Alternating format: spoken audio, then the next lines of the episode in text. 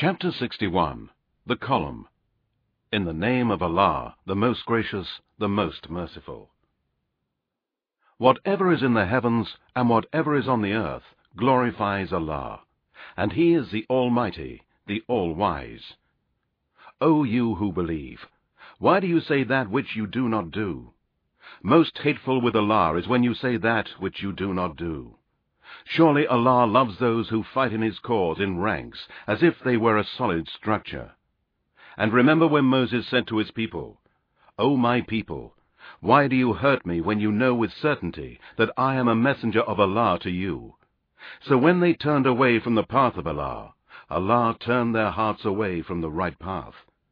And Allah does not guide the people who are rebellious and disobedient. And remember when Jesus, son of Mary, said, O children of Israel, I am the messenger of Allah to you, confirming that which came before me, and giving glad tidings of a messenger to come after me, whose name shall be Ahmed. But when he came to them with clear proofs, they said, This is plain magic. And who does more wrong than the one who invents a lie against Allah, even as he is being invited to Islam? And Allah does not guide the people who are polytheists, wrongdoers, and disbelievers. They intend to put out the light of Allah with their mouths. But Allah will complete His light even though the disbelievers hate it. It is He who has sent His messenger with guidance and the religion of truth to make it victorious over all other religions, even though the polytheists, pagans, idolaters, and disbelievers in Allah and His messenger hate it.